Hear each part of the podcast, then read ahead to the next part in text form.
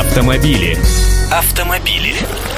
Здравствуйте, я Андрей Гречаник о дорожных камерах снова. Руководству ГИБДД очень понравилась схема, когда ловят нарушителей и штрафуют их камеры, и они, гаишники, продолжают расширять спектр их камер использования. Коль скоро камера может не только снимать машины, едущие не там и не с той скоростью, а и номера на них распознавать, то можно задействовать их и для других целей ловить угнанные машины, например.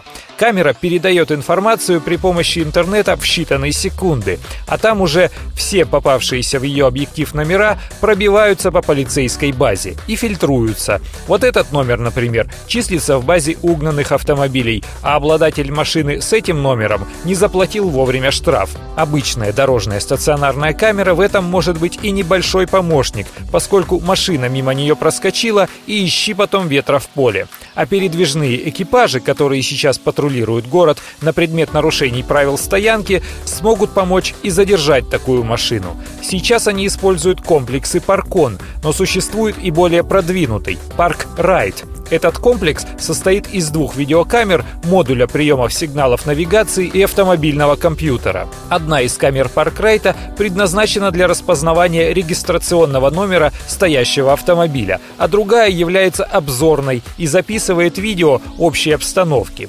Комплекс может полноценно работать не только днем, но и ночью. Для распознавания номеров в темное время суток ParkRight дополнительно оснащается инфракрасным прожектором.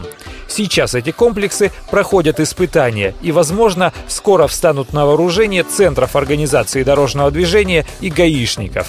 Так что от проницательного взгляда большого брата будет все сложнее избавиться. Угонщики, конечно, номера тут же меняют, а вот привыкшим не оплачивать штрафы придется напрячься. А еще с помощью паркрайта можно отслеживать машины, проехавшие на красный сигнал светофора, не пропустившие пешеходов на зебре или выехавшие на встречку. Автомобили. Автомобили.